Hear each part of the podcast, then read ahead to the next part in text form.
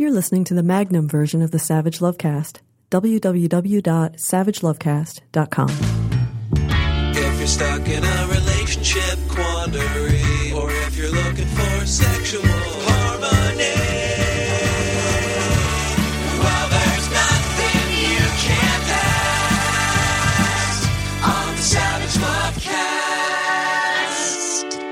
Hey, everybody, I am away on a short vacation, so there isn't really an intro at the top of this week's show.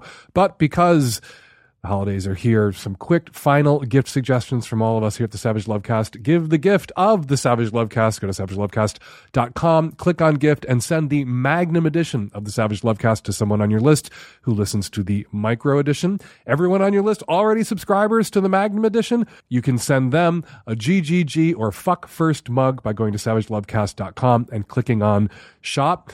ITMFA.org. Everybody on your list wants to see that motherfucker impeached already. Go to itmfa.org or impeachthemotherfuckeralready.com and get them an ITMFA t shirt, hat, mug, lapel pin, hoodie, bumper sticker at itmfa.org. And it really works. Happened to me the other day. I was wearing my ITMFA t shirt at the gym. The woman on the treadmill next to me asked me what ITMFA stood for, and I told her, and now we are best friends. And finally, a unique gift idea. Hopefully, everyone on your list is happy about the Democrats retaking the House, the blue wave, the blue tsunami, the blue quicksand, the biggest victory in a midterm election for Democrats in the House for 40 years. Well, the DCCC, the Democratic Congressional Campaign Committee, they built that victory and they went into debt to do it, which is not unusual.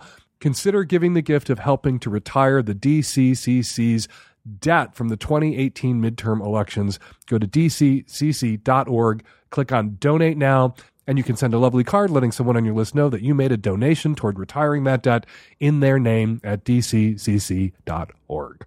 All right, coming up on today's show, on the micro edition of the Savage Lovecast, tons of your cues, lots of my A's, and on the Magnum subscription edition of the Savage Lovecast that you can subscribe to and gift at savagelovecast.com, Dr. James Cantor joins us to talk about robot or real doll brothels, which are coming soon to a metropolis near you.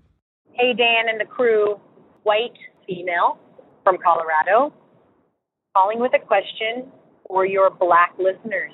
I just watched the film Black Klansman with my white parents.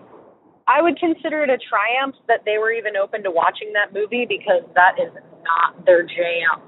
They don't dip their toe into conversations or topics that are, I would even go so far as to say, thought provoking, controversial, anything that's out of their norm, they're not going there.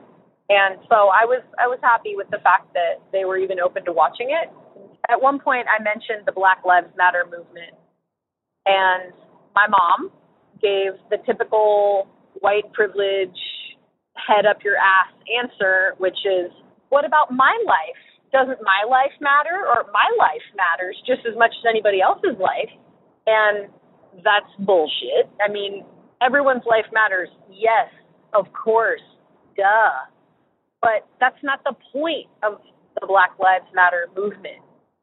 And I did my best to explain that to her in a proactive way that wasn't just getting in a fight because we've had enough of that in our relationship. And I'm practicing finding productive ways to connect on these topics. So I wanted to ask you, what would you recommend when I hear that from a family member who I love dearly and who I don't want to fight with. You know, I don't want to meet fire with fire. I'd like to have it be productive and maybe maybe even make a difference.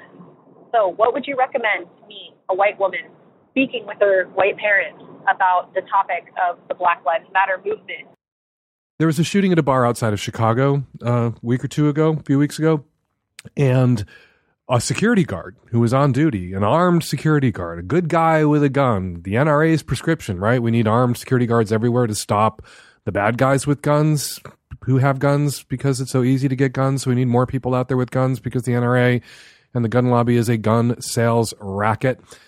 Anyway, there was a good guy with a gun, an armed security guard, and there was an assailant who was going to shoot up a bar outside of Chicago, and the armed security guard subdued the shooter, had him on the ground. Armed security guard wearing a uniform with a hat, with an officer hat that said security on it. And the Midlothian Police Department rolls up And a cop pulls out a gun and shoots and kills the armed security guard, who is an African American, who had prevented other people from being murdered at the moment. And according to witnesses who were at the bar, as the cops pulled up, other patrons, people on the street, were screaming, Security, security, identifying the security guard as not the perp, as not the bad guy with a gun. The cop shot him anyway, and Jemel Roberson, 26 years old, is dead. And the reason, of course, that that happened is because that cop most likely saw nothing but race. Didn't see a uniform, didn't see security badge, didn't see a hat with the fucking word security written on it. He saw a black guy in a bar outside of Chicago with a gun doing his job, a gun he had a legal license to carry, and he executed him because that cop grew up in a culture that devalues black lives, that says black lives don't matter. For centuries, African Americans were enslaved, and white people told themselves and each other lies for centuries to justify slavery and to justify Jim Crow. And that lie, the central lie, was black people matter less, if at all.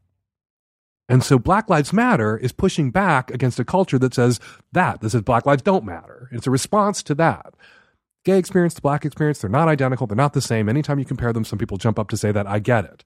Not that there is an overlap. There are gay black people out there who get it from both barrels the anti gay oppression, anti black oppression. But you hear from straight people around gay pride. Well, you don't see straight pride, do you? Yeah, you also don't see world religions that are centuries and millennia old telling straight people that they are sick and sinful and should be ashamed of themselves. You don't see families rejecting their straight children for being straight and shaming them for being straight and telling them there's something wrong with them for being straight. What gay pride says is, I take pride in this thing that I've been told, instructed to feel ashamed of and ashamed about. And I know there's nothing shameful about it. In fact, I am proud of it. I'm proud of myself. Gay people aren't proud of the fact that, you know, I'm not proud I can get a dick into my mouth. Any idiot can get a dick in his mouth. A limber person can get their own dick in their own mouth. What I'm proud of is that I'm out and gay and healthy and whole, and I could see through the lies that I was told about myself. That's what gay pride's about. Not that gay people are better than straight people. That we were told to be ashamed of ourselves, and we are not. We have nothing to be ashamed of. In fact, the opposite. That's what Black Lives Matter is about. Anybody should be able to understand that. Anybody who can wrap their heads around why there's a gay pride parade and not a straight pride parade should be able to wrap their heads around why there's a Black Lives Matter movement and not a White Lives Matter movement. Because white lives have never been devalued. Because white lives have always mattered and still matter in a way that black people's lives do not. That's what I have to say on the subject. You asked my African American listeners to please weigh in, and I want to second that. If there are African Americans out there who might have some way of addressing this issue with clueless white people like the caller's parents, and you have some advice or perspective, if there's something that you've said that worked, that opened some idiots' eyes, that got through their thick fucking cracker ass skulls, give us a call 206 302 2064 and share. Hello, Dan. I'm a 50 year old hetero male living in Colorado. I've been married 18 years to my wife. Our sex life in the beginning was fun, adventurous, and exciting. Then sex quickly became routine and less frequent to about six to eight times a year. It got to the point where I was just thankful that we were having sex at all. We went to a couples therapist where I brought up the lack of intimacy, and the therapist suggested we incorporate toys into our sex life. After a few months, sex was still very infrequent. I decided to stop being the person who initiated sex. This resulted in our not having sex for two years. My wife then told me she wanted to have an open marriage to exclusively have sex with other people, including the female gender. She said I was welcome to seek out my own hookups and also encouraged me to seek professional sex workers if required. Our arrangement would be on a don't ask, don't tell basis. She'd do her thing discreetly on the side, and I'd do mine. The overall message was she no longer wanted to have sex with me. I'm a fairly attractive person. I always try to be good, giving, and game, though now I am starting to question that. I asked her what was her issue. Was it size, technique, or even my gender. My wife could not or would not say specifically what my shortfalls were or what I could do to make things better, only that she was unsatisfied and sex with me caused her distress. I told her that I would not remain in a marriage without intimacy. However, I was willing to try an open marriage for a limited time of one year if it would help reignite our sex life together. If after the year there was no measurable improvement, I would end our marriage. I suggested we start out slow with intimacy and only kiss and cuddle until she became more comfortable with doing more. One evening after an enjoyable night out together, I suggested we make out with no sexual expectations. She reacted as if I invited her to eat dog shit. She reluctantly complied, but I couldn't enjoy myself because of her horrible initial reaction. I never asked or tried to kiss her romantically again. It has now been six months since our open marriage. I'm seeing my own therapist per my wife's request. She has stopped seeing her own therapist, refused to see a couples therapist, and nothing has changed or improved between us. I don't take divorce lightly. We have two teenage kids, but I will not spend the rest of my life with someone who I cannot be intimate with. Dan, how do you read my situation? You talk about the price of admission of being in a relationship, but not being intimate with my wife is a deal breaker for me. I feel I'm being extremely generous giving her a hall pass. I have a pass too, but I only want to be with my wife. Am I being unreasonable? I don't think you're being unreasonable. You're just being dense. It's time to read the writing on the Times Square ticker. She doesn't want to fuck you. You don't want to be married to someone who doesn't want to fuck you. So you need to end this marriage. I- I'm sorry to be just blunt about it, but your wife has told you in pretty scalding terms that she isn't interested in being intimate with you in the way that you require intimacy in your marriage. And so you're going to have to end this relationship. You are not willing, or so you say, to have a companionate marriage where you are partners and you live together and you parent together and you have separate romantic and sexual lives, interests, pursuits, other partners.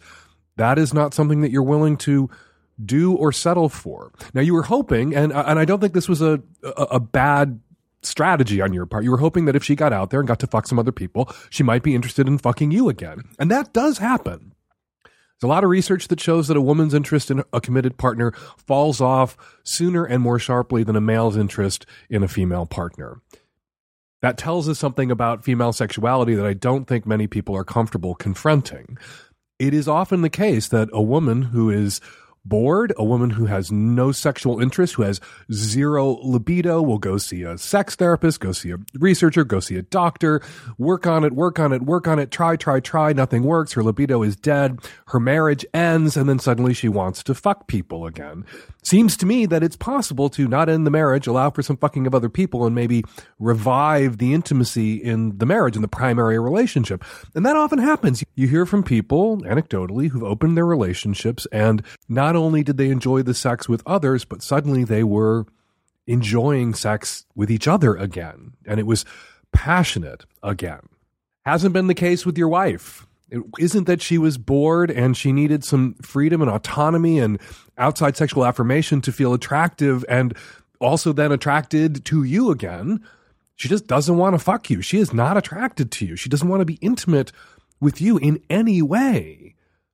And uh, I believe you when you say you're attractive. It doesn't mean that you're uh, uh, an ogre. It doesn't mean that you are repulsive, but you do repulse her. She finds you repulsive. That doesn't mean you are repulsive. There are people out there who don't, who won't find you repulsive. People out there who would want to be intimate with you. Go fuck some of them. Stop trying to get water out of a dry fucking well. And if you meant what you said, you don't want to be married to somebody that you do not have sexual or romantic intimacy with, then you don't want to be married to your wife. Not anymore.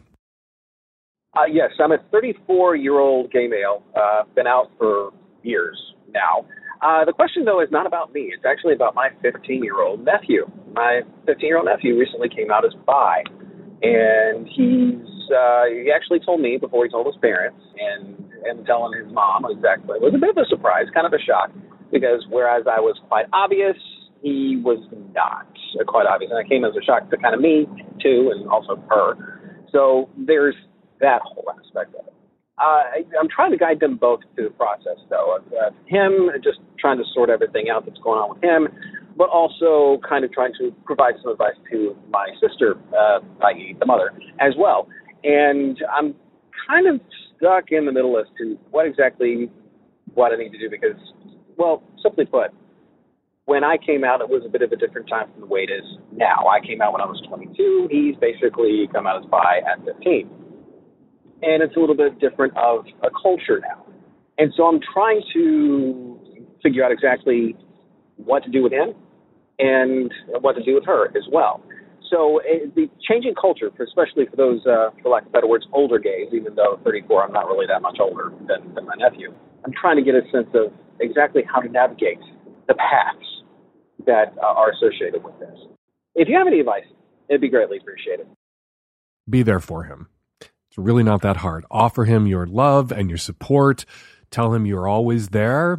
Make sure he has your phone number. Make sure he has your email address. If there's anything he needs to ask you about, any advice that he wants, if he has questions about someone who's interested in him, if he has questions about at 15, dating and romance, be there. Answer those questions.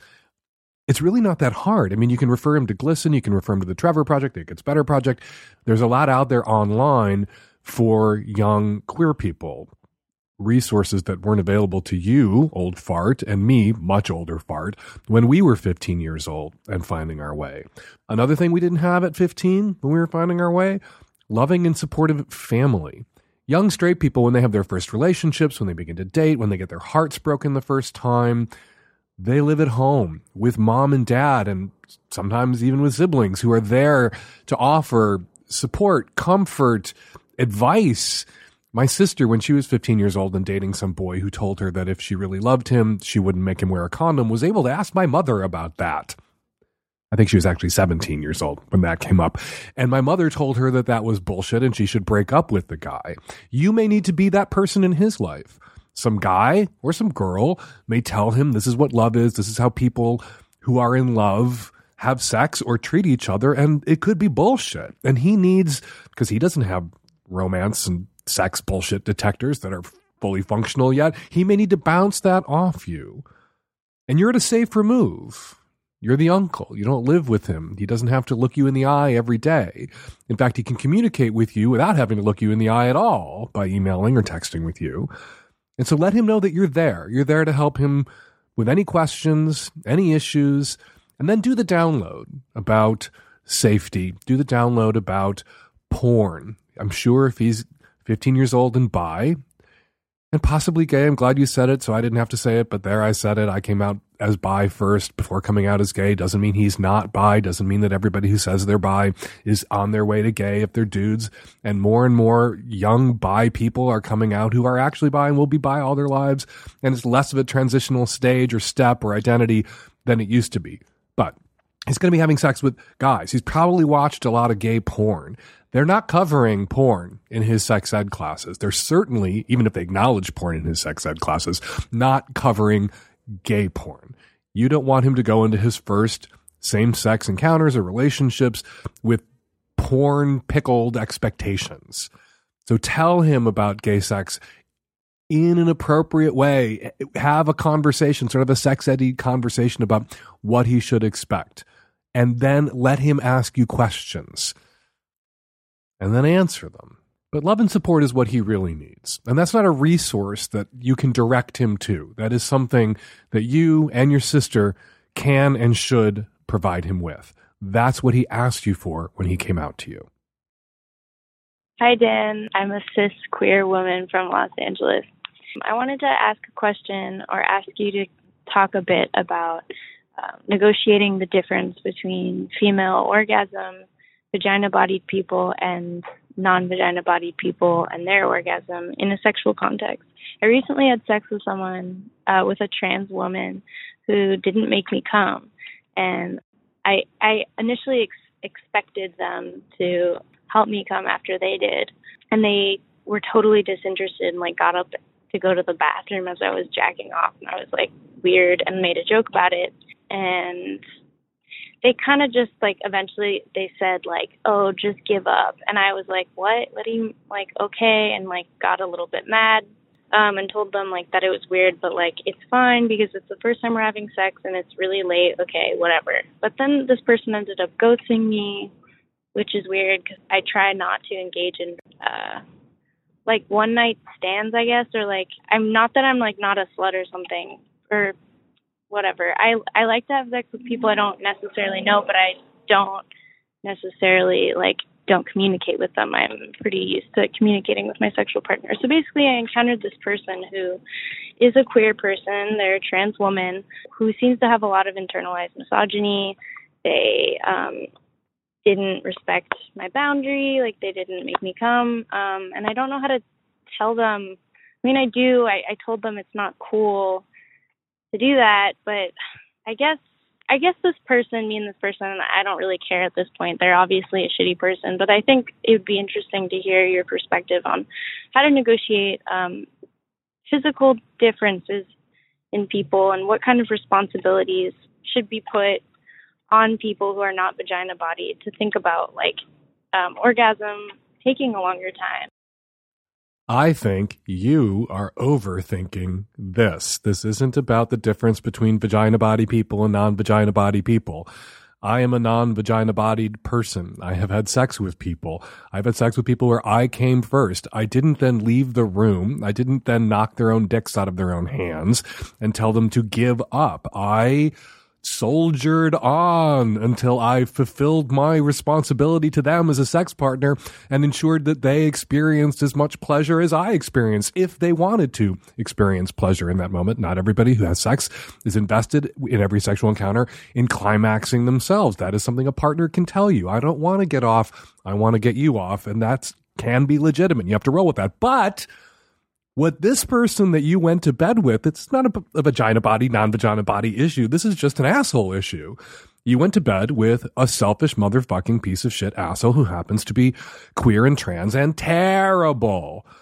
And displaying some cliche male piggish behavior. Now, women can behave in malish piggishness way.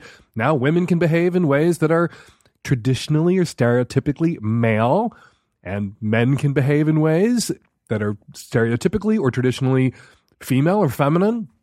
But, you know, a penis having person getting their orgasm and then wandering out of the room and not being invested in their partner's pleasure, you hear that from straight women a lot about straight men.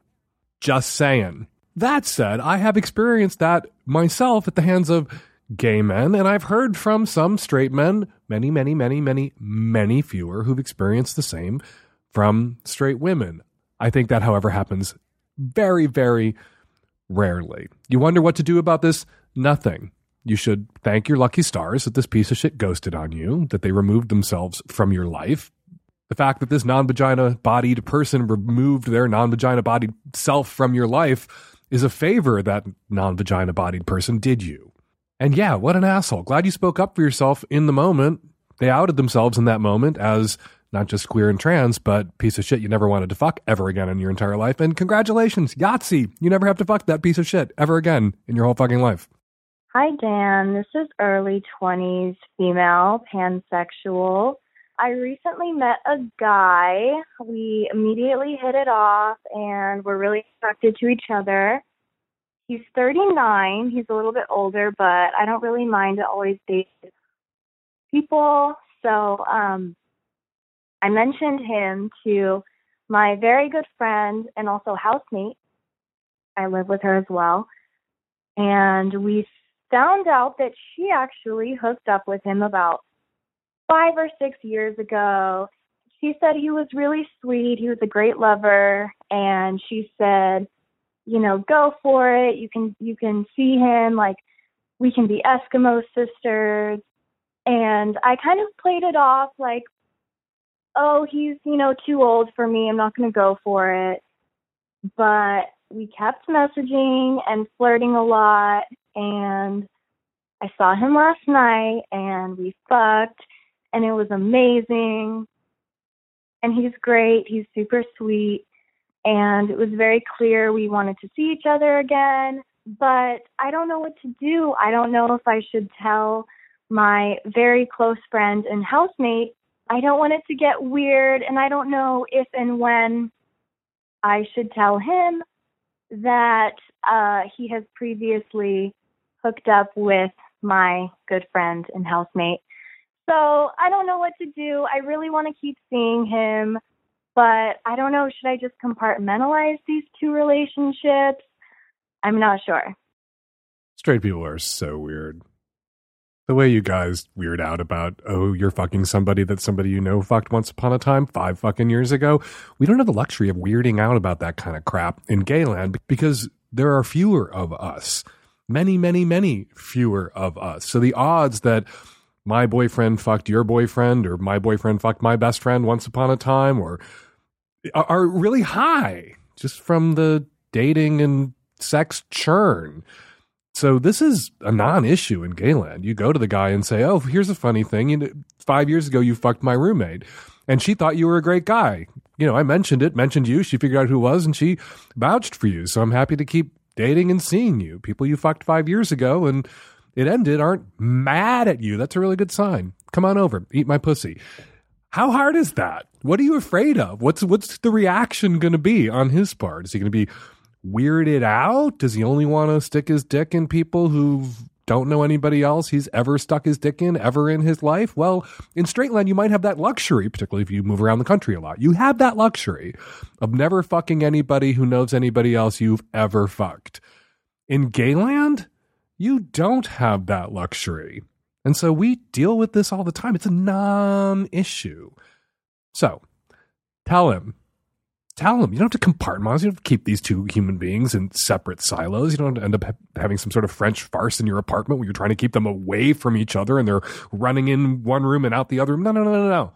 Just go fucking tell him. Ha ha, small world. Guess what? You fucked my roommate. She thought you were a good guy. I'd like to keep fucking you. You win. No problem. No problem at all. There's not a problem here. Hey, Dan. Um, I am a 30 something married gay male, and I've been with my husband for about 10 years. We have uh, a great relationship and a wonderful sex life. Um, but I did have a question for you. About a year and a half ago, um, we'd been managing a Tumblr and just reblogging things that we found interesting, and we both uh, realized and were able to talk about the fact that we liked some of the porn that was on there. And so we had a lot of really good discussions and eventually started um, doing a, uh, keeping up a porn blog of things that we found sexy and entertaining, and uh, had a bunch of really good discussions about um, our needs, our wants, um, our desires, and things like that. And one of the things that we had always discussed is potentially adding a third into our relationship. Um, it's something that we thought would be very fun and sexy. However, it was always discussed in kind of a conceptual way. We uh, we're working parents and we have kids that are under five, and so um, we always thought that the effort that it would take to eventually find one uh, would be just a lot of work, and it, it probably wouldn't be as uh, exhilarating as it would be um, you know, for the work. So, um, however, we recently kind of branched out and started following some people on Snapchat and have had good experiences, uh, you know, seeing people on there and sharing ourselves and getting some validation that way. Um, it's definitely contributed and helped us feel a lot sexier. Um, however, we recently found that one of the people that's on Snapchat uh, is in our area, and uh, he's really sexy, and uh, we're both are chatting with him and sending him stuff back and forth. And uh, he's really anxious to um, actually meet us. Uh, we never thought that we would find someone so quickly or, or in this way. It kind of just landed in our laps. He really wants us to fuck him, and we really want to fuck him, but the one thing that we don't want to do is fuck up our marriage. So we've explained the fact that we want to do a little bit of research to avoid any pitfalls, um, so that way we don't end up hurting him or, or hurting our relationship. So I was wondering, Dan, this is where you come in. Um, I know that you've recommended some literature, but do you have a quick and dirty guide on how to add a third to a relationship? You know, is there like a YouTube guide or a checklist somewhere? That would be lovely. Um, and in addition, do you have any uh, recommendations for parents that are doing this other than the usual hoops that you have to jump through to have uninterrupted sex with your spouse? Slow your roll there, horny dad. You're asking me about adding a third when all that's on the table here, or the mattress here, all that's on offer is a three way. You haven't even met this guy yet. You're not adding a third to your relationship. You and your husband are going to go have a sexual adventure together, and you're going to do it in such a way that's responsible and that protects your kids. You're going to do it in a hotel. You're going to do it when your kid is off at grandma and grandpa's house. And you're going to do your best to vet this person in advance, particularly if you're going to bring them into your home, because the last thing you want is to bring somebody into your home who then turns up at your home a couple of days later, banging on the front door. So continue to chat with this guy on Snapchat, find out what he's interested in, and be really clear about what's on offer here. You're a couple, you have kids under five, you're not emotionally or sexually going to be available to him like a single person would without kids or like a couple without kids might be if you guys are indeed interested in adding as I've always liked to call them a very special guest star to your relationship. You know it is possible for gay people even gay parents to have a lot of one-off sex with randos have a lot of anonymous sex. Grindr works for us too. Um, I've always felt it's better to have sex with somebody that you've gotten to know and trust to have that regular very special guest star to have that regular third to really make an investment in someone. And that's a relationship. And it is possible to have those sorts of relationships. It is possible, even as parents, to have those sorts of relationships. And it's not just gay parents who have those sorts of relationships. There are a lot of straight parents out there who may appear to be monogamous. They may be socially monogamous, but not sexually monogamous.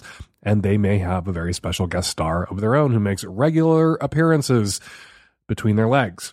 But here's the thing you know that you're sane. You know that your husband's sane. You know that your kids are safe with you. If you're going to bring somebody else into your relationship, if indeed the long term goal here is to add a third, you're adding a third quasi parental figure into the lives of your children. You're introducing a third quasi parental figure into the lives of your children, and you're going to want to really make damn sure that this is someone that your kids will be safe around, will be respected by, and who will respect your role as parents in this child's life and really their secondary role in, your family. They can come into your family, become a part of your family, but the core is still going to be the two of you, the legal parents who are responsible for the safety and well being of these children. And the children will always be the top priority. Make that clear. There may be some guys out there who that's exactly what they want. They don't want kids of their own, but they'd like to be kid adjacent.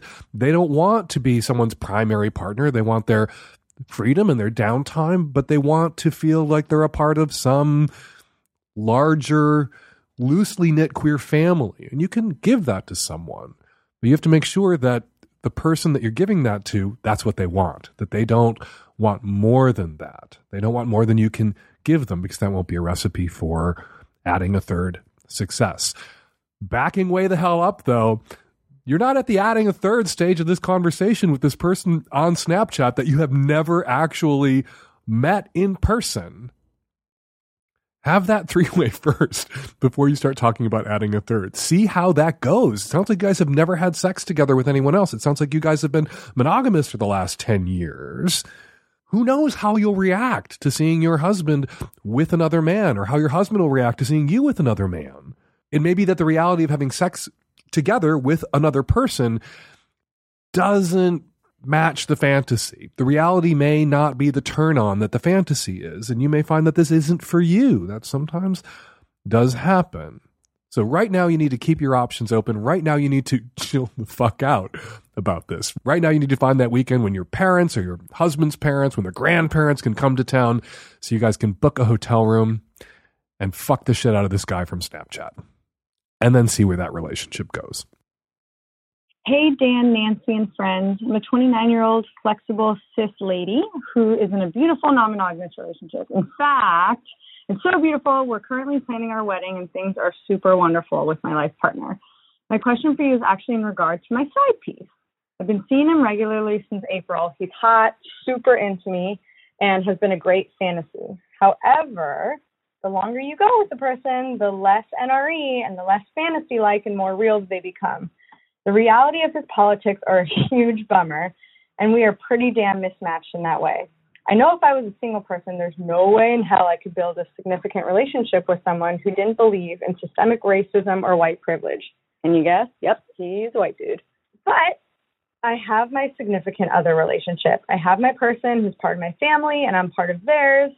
And the side piece isn't that. I don't need to introduce him to anyone, so I'm asking you this. Do I keep stepping into the role play and fantasy of this dude, even though I know the reality of him? I feel 100% safe with him, which is a big deal considering men are terrible and the world's a nightmare. What do you all think? Congratulations on your upcoming wedding, first. Oh, thank you so much. Thank you. That's huge and major. Now, about your side piece. Yes. Not a proud boy, right? Proud in what sense? Well, th- that proud boy gang of white supremacist, violent douchebags. He's not. Oh God, no, that no, no, kind of no. racist. If that was how it started, I would say get the fuck away from me. Right, and but he- no, He didn't vote for Donald Trump, like on he? the. No, he actually he's one of those people that didn't vote at all. So you know that's like a whole conversation in and of Um, itself. People who didn't vote at all voted for Donald Trump by default. Anyway, Right, exactly. there are a lot of white people out there who, until they had conversations with others, including often other white people, because conversations with people of color they would react really defensively to, w- didn't couldn't see or perceive or acknowledge systemic racism or white privilege. Right. Right. So I don't think that he's irredeemable. And you know, I got a call or a letter some time ago from a woman who thought that she should keep fucking this guy who's a Nazi in hope that in Oh, hopes that she God, could fuck some sense into him. And I told her he's probably trying to fuck the Nazi into you, and you shouldn't fuck Nazis. punch Nazis, not fuck Agreed. Nazis. But this is a different case. This is you know, a white person who's been soaking in white privilege his entire life. It's the air he breathes, it's the water he swims in. He doesn't even know it's there. Like the fish, it's like Mhm. water. What's water? Right? and it Right. takes interacting with other people who are like, dude, this shit is water. This this shit is wet. You are was soaking in it. As am I. Right? And, and those Right. conversations are important.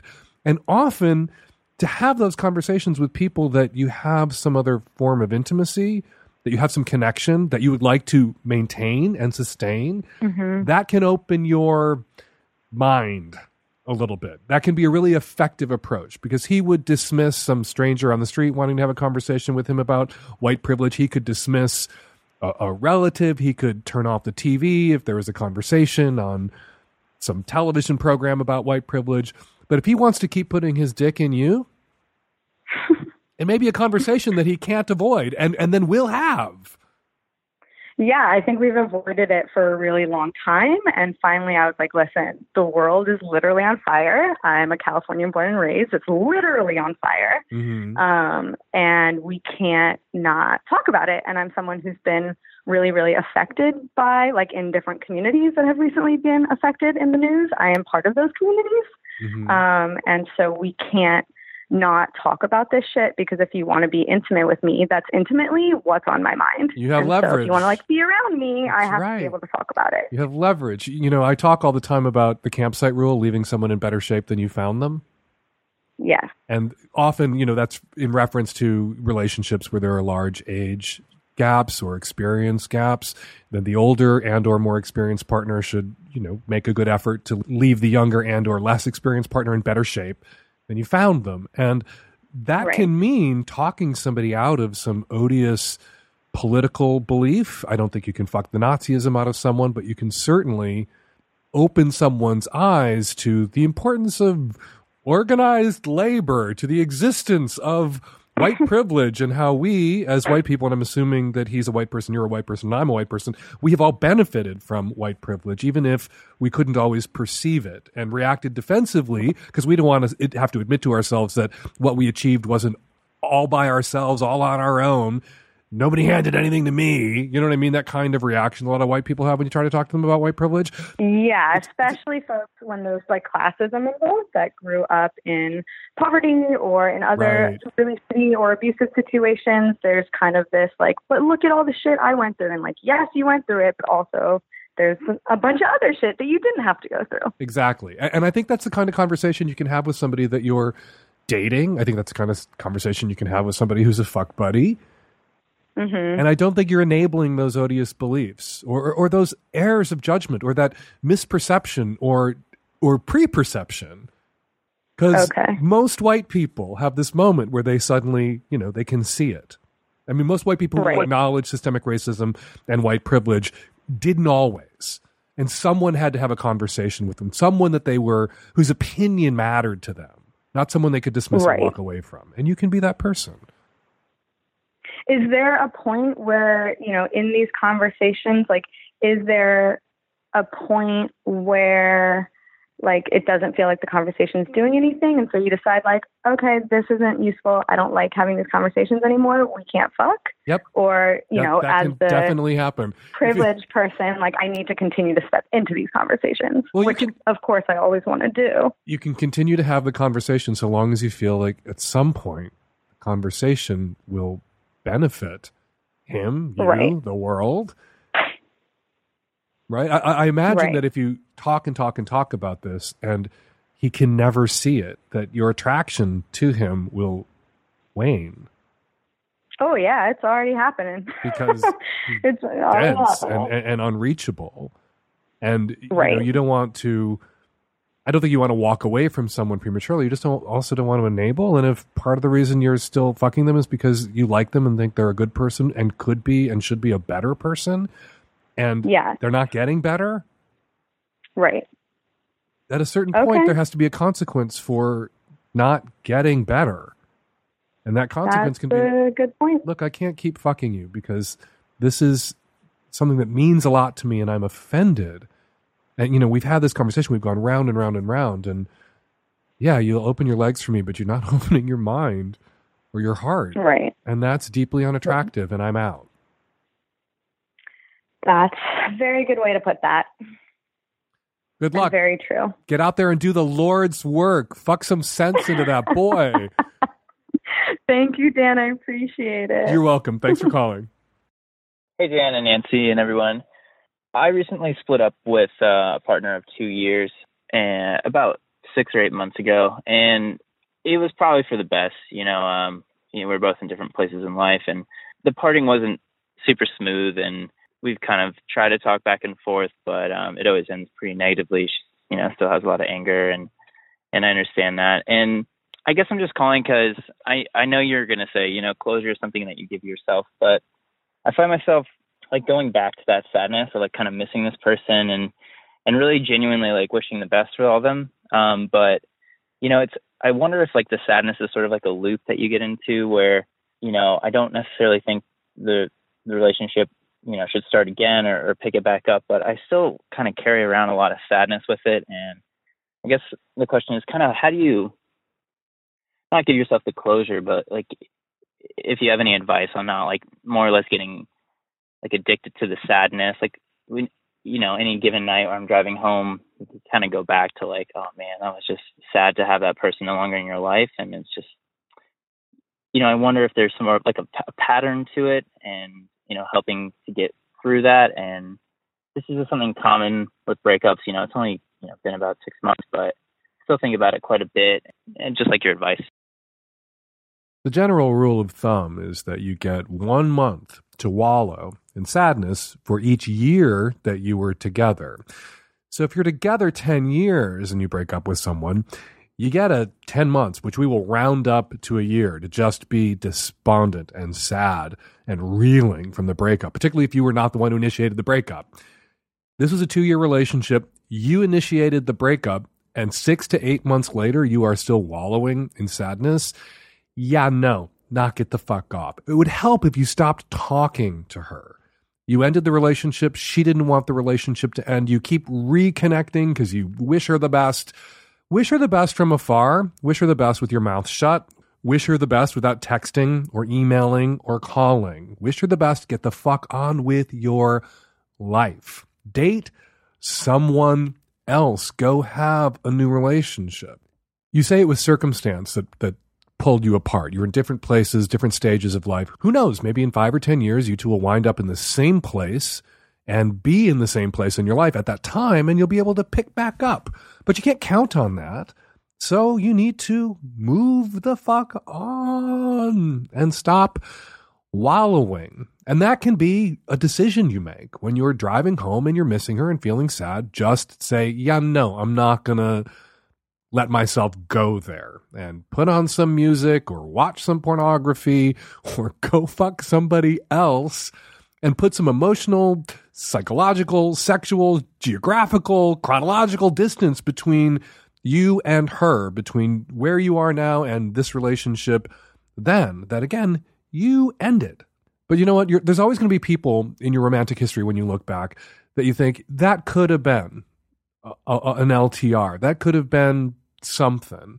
But the something I've got now is good and I'll take it versus the possibility or the chance that I walked away from 25 years ago. There's always that road you didn't take, regret. And that's a fine thing. And, it's fine to have those nuanced, ambiguous, conflicted, and contradictory feelings about your romantic and sexual history. But you don't want to wallow. You want to acknowledge, you want to feel the fuck out of your feelings, but then you want to make choices and decisions and move the fuck on. And moving the fuck on emotionally, closure is a thing that you do for yourself. And in the moment, when you find yourself spinning out or descending into sadness and regret about a relationship that is no more, you can decide to think about something else, distract yourself with something else or with someone else. Hello, uh, we're calling from Toronto, Canada. The first real doll brothel is set to open in uh, Toronto this month, or was set to open. It's called Aura Dolls. The opening has been postponed due to a negative backlash. People have been arguing that the brothel um, perpetuates violence against women. It also perpetuates racist stereotypes and does not represent real women's bodies. But we're talking here, and we're just wondering uh, on the other hand, could this service be beneficial for people who can't find a partner for whatever reason, be it physical, mental, emotional, or because they have some kind of unacceptable or taboo kink? Could it actually prevent violence against women? As I'm sure you know, we had the incel van attack here, so we're just wondering if it could maybe prevent something violent of this nature in the future if someone had an outlet. Joining us by phone to kick this one around, Dr. James Cantor, director of the Toronto Sexuality Center. Listeners can follow Dr. Cantor on Twitter at James Cantor, PhD. Hey, Dr. Cantor, how are you? I'm good, thanks. How are you? Good. Uh, so you're based in Toronto. That's where the Toronto Sexuality Center is, coincidentally enough. Did the Real Doll Brothel wind up opening in Toronto? No. Uh, as a matter of fact, I'm not. Ju- uh, last I heard, it was canceled rather than just delayed. But this kind of thing, I wouldn't be surprised if there are things going on in courts in the background, and it'll be revisited in the future. And the argument against opening a real doll brothel, and there are lots of impassioned arguments on Twitter and social media and elsewhere, is of course that providing mostly men with female robot doll, real dolls, sex dolls is somehow uh, going to perpetuate or normalize violence against women. Seeing women, you know, providing men with these women-like objects is going to result in men seeing all women as objects and not human beings. Is that a legitimate concern? Uh, the science of it really doesn't give any support for that kind of an idea. Uh, a lot of those fears, I mean, are legitimate fears. I mean, people do, you know, wonder about the well-being of uh, women or children if we're talking about, you know, sex bots or dolls that uh, that look like kids. But a lot of the fear is based on a misconception on how male sexual interests develop a lot of it a lot of people think that you know if you have orgasms in the presence of a doll you know like in a very skinnerian kind of way that you will develop a sexual orientation or interest in that thing that somehow we can reinforce in somebody a sexual interest. But that's just not true. You know, for men especially, you know, people just figure out what they're into, and it doesn't matter what you masturbate to or avoid masturbating to, that's what you're into. So there really is no worry to think that, you know, somebody masturbating with a doll or any other kind of situation that you you can use a doll in, that that would really change the person's sexual orientation, sexual interest pattern, or or their willingness to break the law or hurt somebody else. So you can't just throw a real doll or, you know, a sex bot at someone who doesn't see women as objects and they will then turn around and begin to to see women as objects.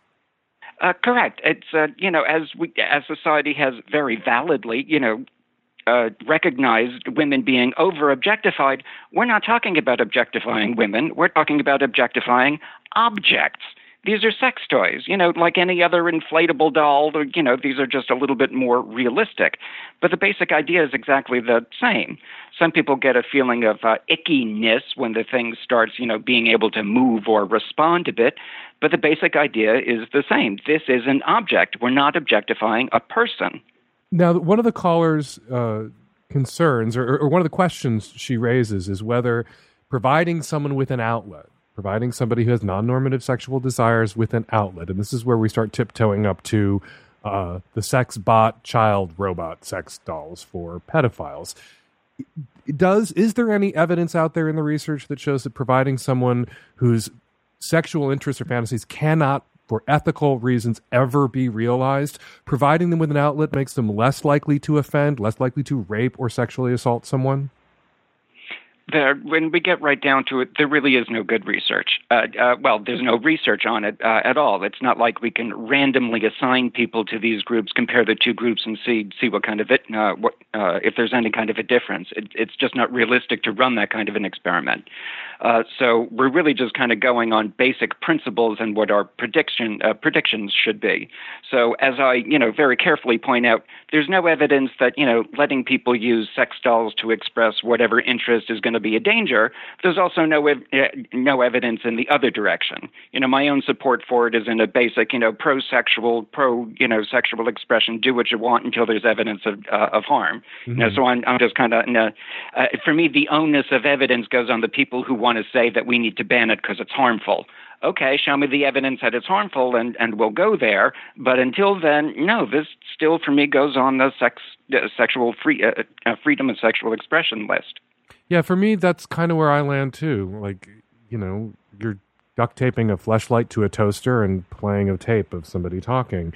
Um, the more realistic uh, uh, sex dolls get, and no one, there hasn't been a lot of protests about blow up dolls or even real dolls, um, which were sex toys that came along about 15 years ago, which are articulated silicone, life size, much more realistic than a blow up doll, sex dolls that come in the male and female iterations. Of course, the the ones that uh, look like women are a lot more popular, and a lot more of those units have been moved. But there's something that's I think freaking people out about the idea of kind of an AI Westworld Gigolo Jack from the, the movie AI, kind of sentient, almost sex robot, to, to to which you can do anything because it's just a robot, as we see in Westworld.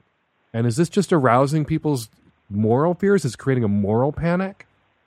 Um, I think is a little bit of a slip. I think because uh, when we're talking about uh, collecting several of these things into you know one place and calling it a brothel, all of a sudden now there's a neighborhood that's being affected, and they're wondering about the people who are coming going from this place. So it's not exactly the same situation that where if somebody uh, uh, typically with you know a large disposable income can buy one of these customized dolls and it never leaves uh, uh it never leaves his house. So I think because these two, yeah, we're talking about these two industries now crossing. So people who otherwise were willing to tolerate it, because after all, it is just somebody in somebody's house. Now the idea that there's a brothel next door or near a school or in the neighborhood, you know, so it, it's now getting collections of neighborhoods of people to work together instead of just this anonymous theoretical person, and it could be anybody. The caller raises the incel attack, cites the incel attack in Toronto, where someone who identifies with the involuntary celibate community, which is this black misogynistic mold that grows on the internet, uh, got in a van and mowed down, ran down um, scores of people, killed, I believe, 11 women uh, in his attack. There have been other quote unquote incel attacks in, in the United States. Is there an argument to be made for maybe somebody who might be tacking toward identifying as an incel if there was some sort of culturally uh, approved intervention early on until they curdled into this kind of hatred and were in a position to snap and and become violent if they had some sexual outlet if they had access to sex workers or sex dolls. And i you know I, I, say this and i get in trouble sometimes with my friends who are sex workers. I don't want to throw a sex worker in front of a violent psychopath to save good women. I'm talking right, about exactly. a massive cultural shift where there aren't these people who are sexually deprived who are then told paying for it or or buying it, whether you're talking about a, a human sex worker or access to a sex doll in a brothel, um, means you're a monster or a loser. And I think those cultural messages result in some people not accessing the sex they could have and becoming angrier and angrier at being deprived. So I, I guess this is a long way of me getting to, to the caller's question. Is this something that could have prevented the incel attack?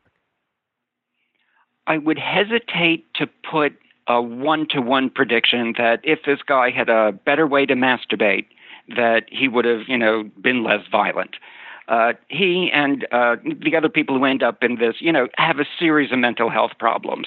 One of which is sexual, or at least the one that they like to express when the cameras are on them is a sexual one, because you know that that's just part of their deluded way of looking at themselves and the world. But I can easily imagine that if somebody is a, a, a, has a, a, genuine, I'll call it a, a, socially related mental health disorder or a bona fide social uh, uh, disorder, that part of the treatment to help this person can involve, you know, superior masturbatory products together with, you know, ba- uh, more basic training on social skills. Now, uh, again, I don't want to uh, necessarily associate these people uh, uh, with somebody on the Asperger's or, or autism uh, spectrum, but there is a range of social skill, and it goes from people who are highly social skilled, you know, the regular everyday people, and people who have, you know, a, a genuine deficit, you know, emerging from their brain structure that they do not read social signals as easily as other people do, and they develop almost like a social dyslexia now, if we could help those people integrate into society better in a healthy way, then each of these problems will uh, uh, uh, will go away. So, uh, although I think both are in the mix, I don't think the the network of what goes with what is going to be a very simple of uh, better masturbation or more orgasms or opportunity or more paid opportunities will lead to a decrease in violence. I think it really takes a takes a bet. Uh, we need to take an individual person, what their particular social deficits are, and then come up with a package that would, you know, be- best help whatever combination of skills he has versus needs to develop. Yeah, it's about changing the assembly line. You can't stand at the end of the assembly line that's kicking out damaged incels and repair them. That there are interventions that have to happen earlier before they end up on that incel assembly line. Exactly, and I don't want to treat them all as the same, although they tend to cluster together. You know, in, in a uh, in a mutual understanding of their being social uh, social outcasts, and then they can spin each other into crazier and crazier behavior. But the ones who are genuinely antisocial, the ones who are genuinely uh, uh, psychopathic and cannot understand that another person is another person, you know that we have to deal with in a very very different way from a person who just kind of wants to be liked and has absolutely none of the tools in order to in order to develop good social relationships. So, as a scientist, what's your position? Allow some sex brothels to open and start gathering data and see if there's harm? That seems to be something that others don't want to risk. That the potential for harm, uh, the you know the hypothetical harm, is something that we should want to avoid, and we should err on the side of caution. But you take the opposite position. Um, well, my basic opinion isn't really a scientific one. I, it's now the scientist in me naturally is, oh, if anybody act, wants to track one of these things or needs a criminologist to follow in the neighborhood to see if there is any meaningful change, you know, fine, I, I'm, I'm all for helping. Uh, but the basic decision do we ban something until there's evidence of harm? Well, that's not a scientific question, but it's against my, you know, basic, you know, free speech and freedom of scientific inquiry to be able to uh, to say that we should uh, uh ban it which is also not to say that there can't be you know reasonable compromises with uh, with neighborhoods for uh, appropriate distances from uh, uh, uh from schools or you know regulated the way we would regulate uh, the location of liquor stores or, or, or sex toy shops. You know there, there can be reasonable accommodations for for for neighborhoods but outright banning to me takes a threshold that that we just don't have the evidence for one last question, and I, am almost afraid to ask it because I don't want to come across like some sort of men's rights activist whining about misandry when it's misogyny that is the, the much larger cultural problem. Um, and slut shaming and violence against women, these are the big issues and, and do the most damage. But I've noticed some really weird discomfort with male masturbatory aids uh, that seems to be the, the to me smacks of a double standard. Like, we all like love the Hitachi magic wand, and we have Sex in the City episodes that are 15 or 20 years old now about the rabbit uh, ear, you know, rotating vibrator, um, and we're all cool with dildos and strap-ons and pegging. And then you know, along come fleshlights or these or a sex doll, something a man masturbates into, and people kind of recoil from that in a way that seems to me a little unfair or or stigmatizing about male sexuality? And I, and I hate to, to even like go there because I start to sound like a hashtag not all men MRA guy and I'm not that guy. But the, the the the freak out that I've seen people who are down with strap-ons down with Hitachi magic wands down with vibrators have when they are, are confronted with or have to look at or think about or talk about a fleshlight seems strange to me and and, that, I, and, what are these dolls? But something a dude is going to jack off into as he might into a fleshlight. It, I don't have. I don't know if there is an easy answer. At least I don't have an, uh, an easy answer. Uh, but in the past, I don't know, decade, a bunch of things have changed. Like there's a, uh, now an enormous uh, anti-FAP group altogether, and they're just against masturbation. Period and they, you know, via the internet largely have become absolutely enormous. So they oppose whatever new thing comes along. So I think we just hear anti anti sex toy stuff along with their general anti masturbation message uh, I think a lot of the uh, uh, gender uh, gender discussions and basic uh, gender differences and sex differences has become you know more and more extreme on both ends, and so again we're just hearing more arguments and just whatever has come along is going to be controversial because it's the only thing to present itself and now you know an, an unrealistically hyper polarized uh, environment. So I think a bunch of people are coming in with with different arguments, but I don't think any of them are particularly new. People just have you know more megabytes by which to scream louder than they did before. Dr. James Cantor, director of the Toronto Sexuality Center. Thank you so much for jumping on the phone today. It's always fascinating to chat with you. My pleasure. Hi, Dan. I'm a 33 year old cisgendered, mostly heterosexual female in a little blue dot in a big red area in Texas. Um, my question is concerning um, my boyfriend and I of um, almost three and a half years. We have a great sex life and a great relationship. And recently, he's expressed to me that he really wants me to um, swallow his cum either um, after giving him, well, yeah, after giving him head. Um, another request that he has is that um, maybe we're having sex or having other play other than um, me giving him a blowjob. And then we return to the blowjob, and that's how he finishes. So even if it's like PIV to like have me go down on him just before he's about to come and finish him off that way. And a big request is that I swallow the cum, which I've only done a few times in my life. And I know I'm re- I want to be really adventurous, and I am all about being GGG. But for some reason, having come in my mouth and swallowing it um, is really hard for me. I, I have a long history of really severe IBS, and every time I've swallowed cum, um, I immediately uh, am triggered to vomit, and I end up running to the bathroom and vomiting. And I'm embarrassed because I want to be like awesome, but for some reason I, I I can't seem to overcome this, and I really want to um, be able to do this for him because I know that it would be really hot and he'd really enjoy it and I love him and I want to make him feel good. So help me out. Uh, how do I get better at swallowing cum? okay, thanks. There are people out there who have terrible allergic reactions to semen. Often it's partner specific. One person's semen won't irritate them at all. Another person's semen will make them nauseous, will give them almost instant onset diarrhea, stomach aches, even in some cases, vomiting. Vomiting, however, isn't related to IBS. It's not a symptom of IBS. Vomiting isn't. And so I don't know how that's related, but if you just generally have gut issues and you are quick to become nauseous and you also have IBS, this may be a hard limit for you if you're not willing to throw up every time your boyfriend ejaculates in your mouth and you have to swallow his cum to please him. This may not be something that you're physically capable of doing for him. So the price of admission to be with you, if indeed he wants to be with you, is having to forego this specific act. Now, I've always felt that the blowjob is over after you've come, and The person who gave the blowjob is free to dispose of the semen in any way that they choose. Emission accomplished. They don't have to continue to perform the blowjob.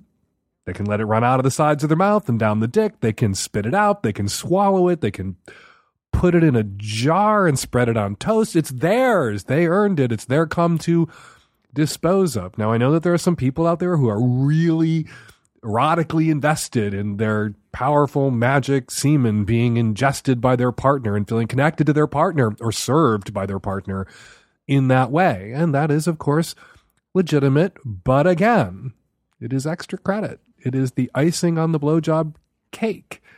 And you, in particular, it's not just about you don't like the taste. It's not just you feel odd doing it or weird doing it, or there's something that feels degrading about doing it, and therefore you don't want to do it. It literally makes you sick. And therefore, you get a pass. You do not have to do this. All that said, if his pleasure means this much to you, and you want to take one for the team every once in a very great while, I wouldn't knock the dick out of your mouth if you were willing to swallow a load and immediately after go throw it up. But that would be your choice. And that would be a gift you were giving him, not something that he has any right to expect. Hi, Dan. I'm a straight, white, cis male in California. And I recently discovered the very dangerous, very toxic world of incels. And they are disgusting, but also strangely, strangely fascinating. And I kind of want to help these people because they're so knee deep in their own neuroses that I'm I feel like someone needs to reach out to them. So I, wanted your advice. I was thinking of doing a podcast directly to incels to say how they could stop being incels. Uh, would love to hear your thoughts. There's a lot of talk out there about what incels are saying to each other, and as I like to call it, the black mold of misogyny that grows all over the internet, which seems to be weaponized in a particularly destructive way in incel chat rooms. I would support, and I think it's a good idea to create a little incel specific counter programming, something that can help people tiptoe out of those communities, can open their eyes, give them some insight, maybe some tips on how to fix their issues and their problems in a constructive way instead of just lashing out in anger or spinning other people up constantly until one of them snaps and does something violent. Yeah, start that podcast. Talk to those people. Talk them off the ledge that they refuse to come off of. Go for it. That would be God's work. Hi, Dan. I am a 22 year old trans femme listener from the South, and I'm calling in regards to questions about, you know, using hookup apps and such. I recently started exploring understanding my gender, and I've narrowed it down to being very femme. Femme presenting, really interested in exploring that. So in my hookup apps, I've, you know, updated my profile to include that information. I also use the word twink in my description, which is a bit of an interesting, weird word for me because I am very for the most part, I'm very I'm skinny relatively, except around my stomach I have a pretty large midsection, and I'm working on getting my weight down. But regardless, I still think twink is the best way to describe myself. Now, obviously, the the problems I run into are guys who see my profile and contact me, and they're very much like, "Oh, hello, you must be a really young, skinny twink," and I have to gently tell them that yeah, that's not the case um, and usually what happens is they block me right away. Um, or they're like, oh, sorry, it's not my type. And I did have one guy who legit said that regardless of the fact that this app doesn't have a voice memo function, he was like, oh, I just like feminine boys, girly voice and all. And I was like, that's bullshit because there's no voice thing. So really, you just don't like that I'm not skinny, like a skinny twink femme. And I called him out on it. And then he told me that he wanted to know if he wanted if I wanted him to pity fuck me, and I was like, okay, we're ending this conversation. But regardless, this has really fucked over my sense of self worth and body image, and I'm trying to understand how to fix that. And part of me is wondering, at this point, should I even keep these dating apps up? I don't have a lot of sexual contact at all because I'm very cautious. but I really, it's an urge that I have, and every so often I want to fill it. But at the same time, is being fat shamed and being consistently, you know, having my self esteem chipped away at because so many guys have this very stereotypical image of femininity in their heads, which I don't apply to. Is that even worth it to have all of that for a sexual experience I have like maybe once every few months or so? I'm just trying to figure out what would be the smartest, healthiest way to do it, as opposed to just continually subjecting myself to this.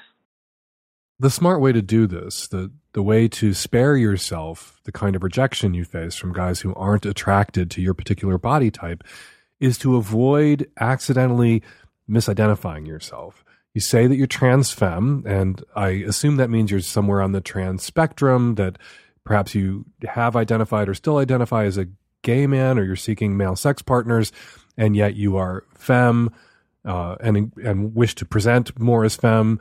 Um, but to describe yourself as a twink, a twink is understood to be slender and hairless and young.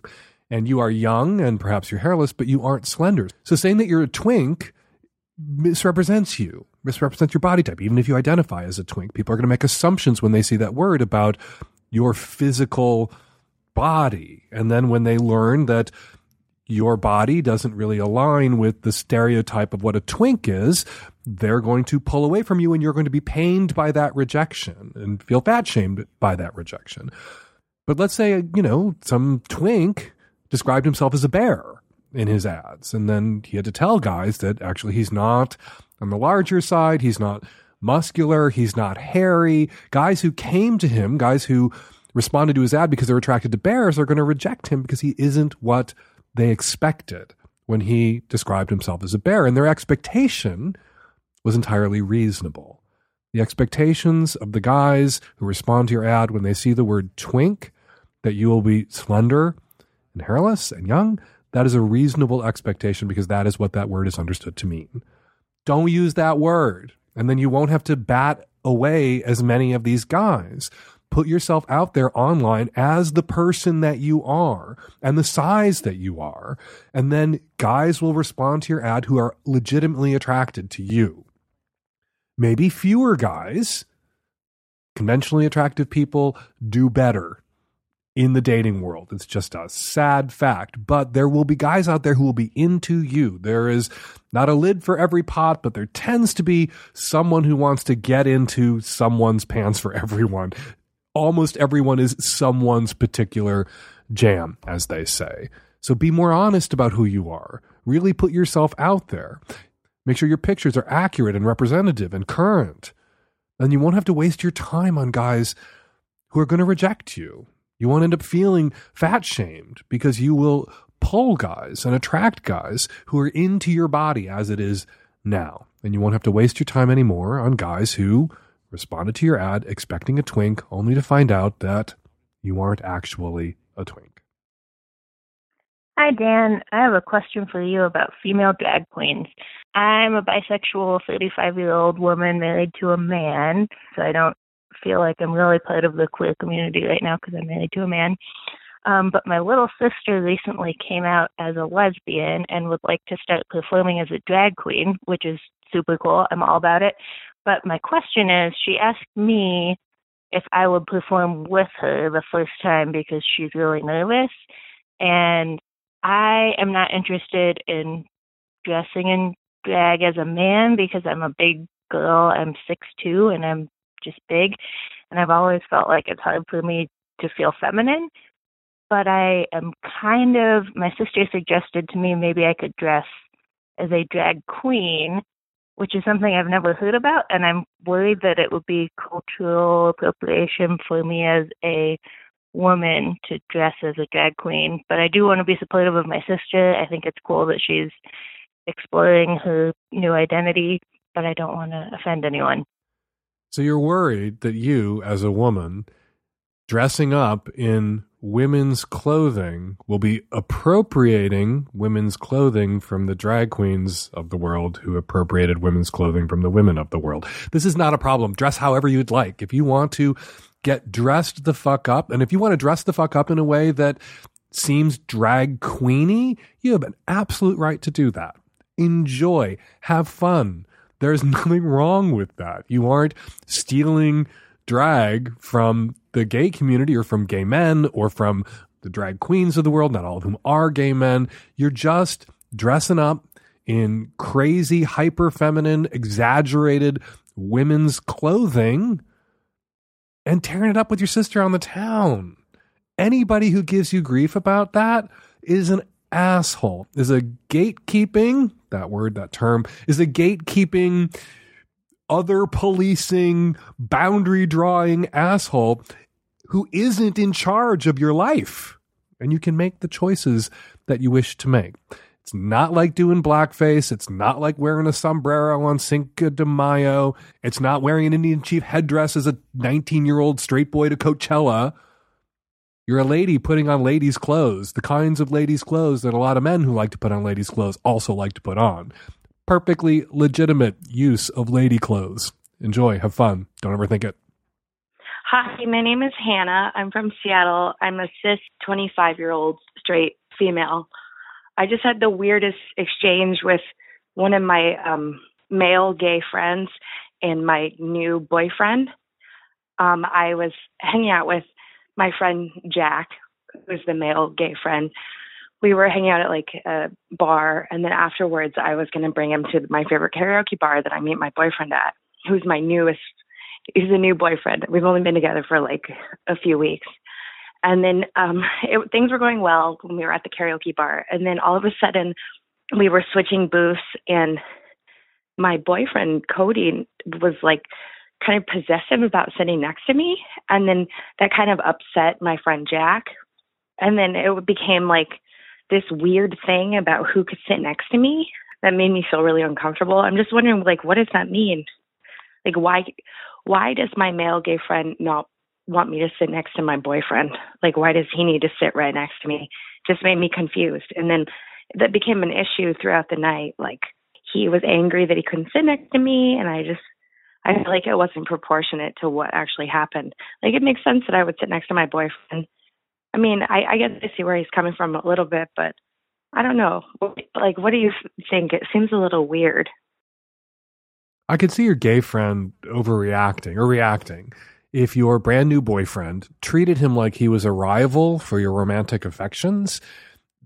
I've been on the receiving end of that where I've had friends who were girls, friends who were women, got a boyfriend, and they thought I was a threat. And it was just mystifying. I wasn't a threat. I was a girlfriend, basically, for all intents and purposes. And some dude reacting to me like I'm another straight dude who's trying to steal his property, his brand new girlfriend, who I've known longer than he has. That's just annoying. It's mystifying. And if you're an immature kind of gay guy, maybe that would provoke you to retaliate. To, to be kind of dickish back to the straight guy who's being a dick to you for literally no reason. Doesn't sound like that's what happened here. Sounds like your gay friend has some boundary issues about possessing you. And sounds like he was the one who was threatened, not your new boyfriend. So you need to have words with your gay friend and be like, we are friends and we have an intimate friendship, but not a romantic or sexual friendship. And there are things a boyfriend has a right to expect when they're hanging out with me on the town that you, as my friend, as my girlfriend, for all intents and purposes, don't have a right to expect, which is, yeah, he's going to sit next to me or put his arm around me or cuddle with me while we're at the bar. That's an appropriate boyfriend thing to do, even brand new boyfriend thing to do. And so long as he's not treating me like I'm a fire hydrant that he's pissing on to mark his territory, you shouldn't have an issue with it. Even if he was treating me like that, I would take issue with it. So you don't have to white knight your way over to me to save me from my brand new boyfriend. You need to draw some boundaries with this guy. You need to make it clear to your gay friend who your boyfriend is and how your boyfriend is different than him or other friends. Now, sometimes in gay, guy, straight, girl relationships, there is an ease, there is an intimacy, there is physical affection because it's low stakes, low consequence, and it can be very comfortable and comforting. And that may be taken from your gay friend, if indeed you guys have had that kind of relationship, where when you did hang out, you would sit together with your arms around each other, or he would sit really close to you when you hung out. And he may be sad that that's now someone else's privilege. But he'll just have to get the fuck over it. That was always on loan. It wasn't his. He didn't own it. He didn't own you. Your new boyfriend doesn't own it, doesn't own you either. But your new boyfriend gets that physical attention from you now and for the time being. And if your new boyfriend goes the fuck away, you might not want to have that kind of physical intimacy and touch and closeness with your gay friend because clearly he's misinterpreted what it means and what it entitles him to. Hi, Dan. I'm calling in response to today's episode, December 4th, specifically in response to the caller whose ex husband was her former therapist. Caller, I, I guess I wanted to emphasize I feel like Dan's response wasn't vehement enough. What your ex husband chose to do by first expressing his returned love for you and then acting upon it was so much more than just a failure. For one thing, your feelings of love for him are very common. It's called erotic transference, and therapists and social workers actually get trained in how to handle that experience with patients. And they also get trained in how to deal with transference from their own end. When you were his patient at 19, he had a professional responsibility to maintain boundaries. And if he felt he was unable to effectively do that as a result of his feelings, he should have referred you elsewhere and never, ever acted upon those feelings. He took advantage of your vulnerability and his power as your therapist, someone you trusted and I imagine looked up to and confided deeply in. That was his error and nothing that you should be ashamed of or feel the need to minimize. Additionally, his friends should have reported him to the licensure like social work board within his state and he would have lost his license immediately. Please be kind to yourself. You were young and vulnerable and this was his fault, not yours. And I promise that there are tons of amazing, truly professional therapists out there who maintain appropriate boundaries. And it's so possible for you to find someone to help you heal from this experience in a healthy way. Hi, Dan. This is a response to the guy in episode 632 who was upset that his wife was masturbating and squirting without him. I agree with everything that Dan said, but I want to go a little further here. As a woman listening to your comment, the male entitlement that is just dripping from your voice is frankly appalling. I'm like literally seething sitting here listening. You need to apologize to your wife, but moreover, you need to do some really deep soul searching here because you are making some offensive assumptions. You do not own your wife. You do not own her sexuality. And she has the absolute right to masturbate however she wants without your consent, your approval, your knowledge. The attitude that you have that your wife owes you this experience just because it's your fantasy is the same attitude that men have used throughout history to justify misogyny, violence against women, and rape culture. So, yeah, like Dan said, apologize to your wife profusely, but then make a commitment to examine what makes you feel so entitled. Once you've done the work and committed to changing your attitudes and accept your apology, maybe you can come back to this. And we're going to leave it there. 206 302 2064 is the number here at the Savage Lovecast. If you'd like to record a question or a comment for a future show, give us a buzz 206 302 2064. Sorry I didn't read your tweets this week, but I am on vacation. If you want us to read your tweets on an upcoming show, be sure to use the hashtag Savage Lovecast. Give the gift of the Savage Lovecast to folks you know who love the show but only listen to the micro free edition of the Savage Lovecast. You can gift the subscription edition, the Magnum edition of the Savage Lovecast to your friends and family. Just go to savagelovecast.com and click on the gray box that says gift. The Magnum is twice as much Savage Lovecast with no ads. And you can listen to me every week on Blabbermouth, the Stranger's Weekly Politics podcast, hosted by Pulitzer Prize winning journalist Eli Sanders. Follow me on Twitter at Fake Dan Savage. Follow Dr. James Cantor on Twitter at James Cantor, PhD. Savage Lovecast is produced every week by Nancy Hartunian and me and the tech savvy at risk youth and Nancy. We'll all be back at you next week. Another installment of the Savage Lovecast. Thanks for downloading.